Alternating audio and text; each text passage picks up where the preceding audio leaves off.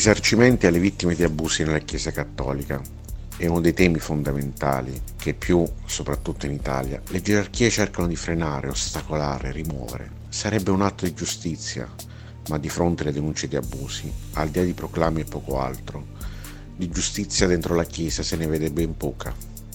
È tornato di stretta attualità in questi giorni, dopo 50 anni. Una vittima ha ricevuto giustizia ricevendo il sacrosanto, termine quanto mai adatto, risarcimento. Sono la prima vittima italiana di crimini pedofili prescritti dalla legge, perché avvenivano quando avevo 9 anni e adesso ne ho 60, che è stata riconosciuta ufficialmente e simbolicamente rimborsata dalla Chiesa Cattolica, però non dalla CEI per fatti che avvenivano in Italia e il cui colpevole è un prete italiano, ma dalla conferenza episcopale francese, perché sono cittadino franco-italiano e vivo in Francia da 30 anni. La testimonianza di Piero Brogi, vittime di abusi da bambino in una parrocchia di Roma e oggi risarcito per la prima volta nella storia della Chiesa, ad Ala News.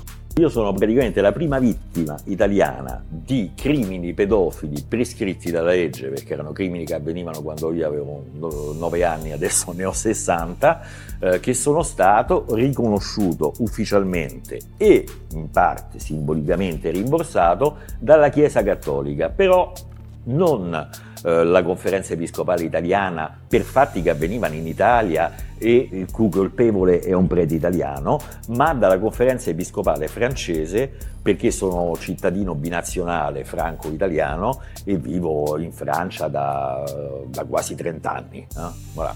Quindi solo per questa circostanza io ho potuto gioire di questa, di questa giustizia, forma di giustizia, cosa che tutti gli altri italiani purtroppo non hanno e quindi io ci tengo a, uh, a parlarne perché vorrei che anche in Italia finalmente si facesse come si fa in tutti i paesi civili, una commissione d'inchiesta indipendente, eh, nominata dal governo, quello che si vuole, ma indipendente, eh, che faccia luce su quanto accaduto negli ultimi decenni, diciamo almeno dal dopoguerra nella Chiesa Cattolica e soprattutto e soprattutto vengano cambiate le disposizioni di legge e il concordato per permettere che tutto ciò non accada più, di essere allontanati dalla società e non di essere spostati in altra diocesi come fanno abitualmente. Io non voglio assolutamente distruggere la Chiesa. Io ovviamente non ho più fede, voglio dire, non vi biasimate, no? visto quello che mi è successo, eh, posso, anche,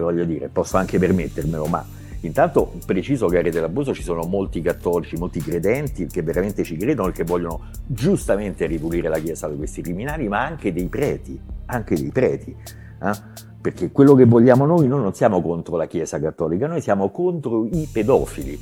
Vorrei anche in Italia, come si fa in tutti i paesi civili, una commissione d'inchiesta indipendente che faccia luce su quanto accaduto negli ultimi decenni nella Chiesa cattolica ha dichiarato Brogi, toccando un altro tema scomodo per le gerarchie cattoliche e su cui realtà indipendenti come Rete l'Abuso da tanti anni e il coordinamento Itali Cerciù si battono. I colpevoli meritano la galera e non di essere spostati in altre diocesi come fanno abitualmente.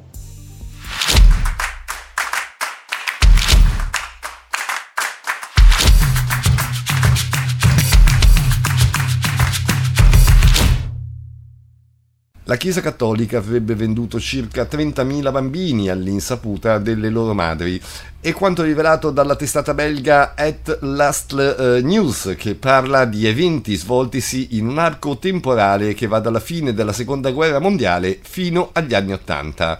Durante il parto alcune donne sono state sottoposte all'anestesia generale, mentre an- altre hanno dovuto indossare la maschera tutti i modi per impedire alle madri di vedere il proprio figlio che veniva immediatamente separato dopo la nascita.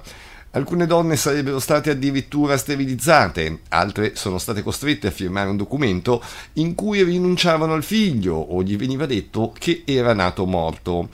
I bambini venivano poi venduti per ingenti somme, tra i 10.000 e i 30.000 franchi belghi, all'incirca 250 e 750 euro, a volte molto di più, a famiglie adottive.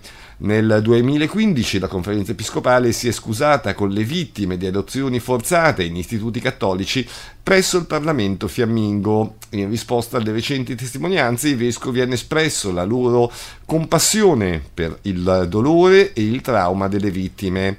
La nota di Bruxelles Time. La Chiesa chiede un'indagine indipendente sulle condizioni descritte dalle donne coinvolte.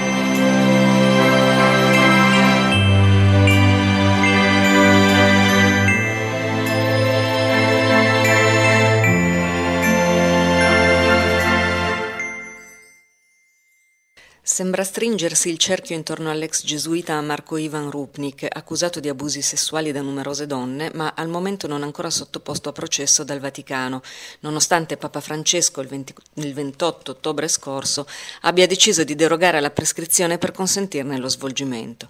Il 15 dicembre il Dicastero Vaticano per gli istituti di vita consacrata e le società di vita apostolica, presieduto dal cardinale Joao Bras de Avis, ha annunciato formalmente in un comunicato la decisione decisione di sciogliere la comunità Loyola, cofondata da Marco Rupnik insieme a Ivan Caosta dopo un commissariamento durato un anno e mezzo e una nuova visita apostolica annunciata appena qualche settimana fa, affidata a padre Amedeo Cencini e a suor Marisa Adami. La motivazione? Gravi problemi relativi all'esercizio dell'autorità e al modo di convivere. La notizia era già stata diffusa il giorno precedente dal giornale digitale portoghese Sete Margens.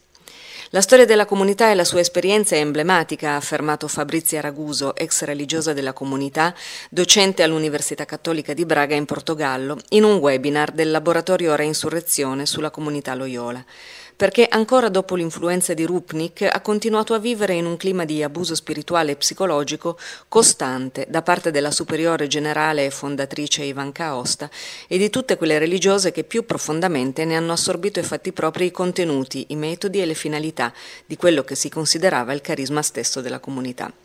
Questo è quanto sottolineato e verificato attualmente anche dal processo di commissariamento realizzato tra il 2020 e il 2022.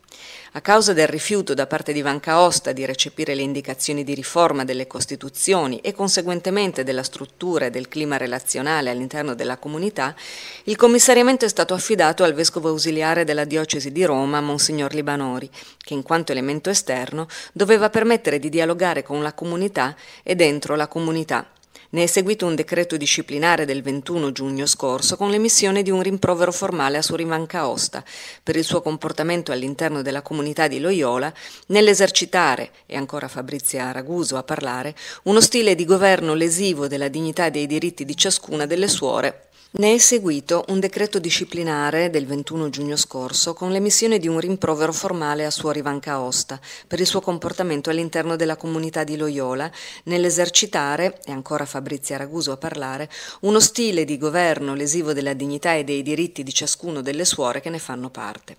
Ora il decreto finale di scioglimento, tardivo secondo Raguso, che dovrà essere attuato entro un anno. Che sarà delle vittime adesso? E che sarà delle religiose che hanno abbandonato la comunità in passato per quegli stessi abusi? Questi ultimi tre anni sono stati molto estenuanti, spiega Raguso, sia per le sorelle che si sono confrontate con la realtà della comunità, sia per quelle che l'avevano lasciata diversi anni fa, senza alcun sostegno né psicologico né spirituale né materiale, ha commentato con Sete Margens. Benché la decisione sia un atto di verità necessario anche per evitare che gli abusi continuino, coinvolgendo altre giovani donne sempre più fragili e impreparate. Ora si spera che arrivi anche la giustizia. Nessuno potrà restituirci le nostre vite distrutte, afferma Fabrizia Raguso, ma speriamo che tutte le suore, anche quelle che hanno lasciato la comunità da tempo, possano essere equamente risarcite e che questo, questo esito, non ostacoli il corso del processo contro Marco Rupnik.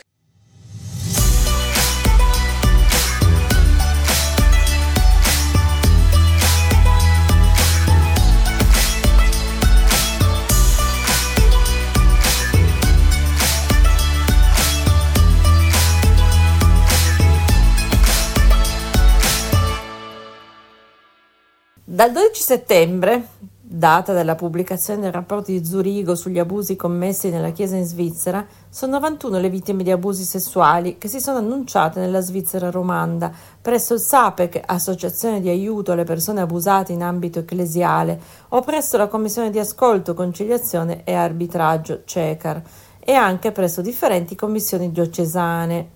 Di queste 40 sono donne e 51 uomini.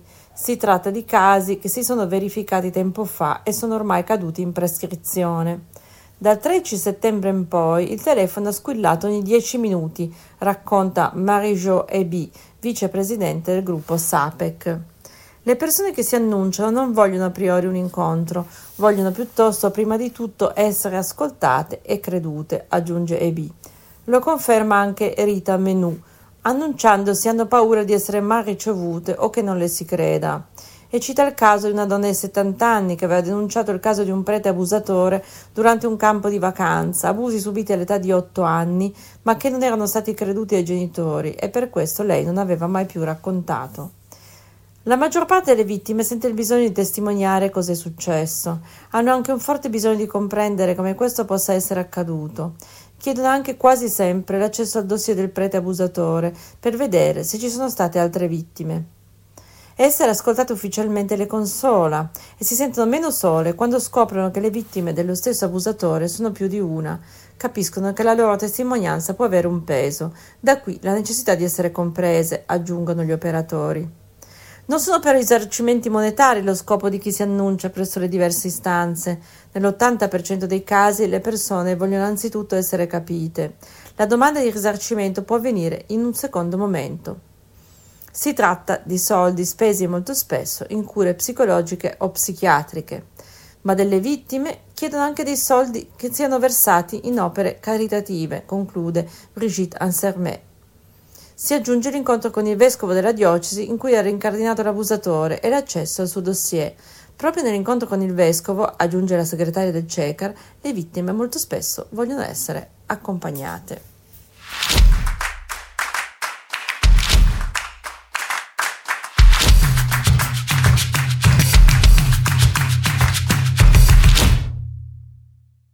Anche per questa penultima edizione è tutto, vi aspettiamo per l'ultima, quella di sabato prossimo, 30 dicembre 2023, vi auguriamo buone feste.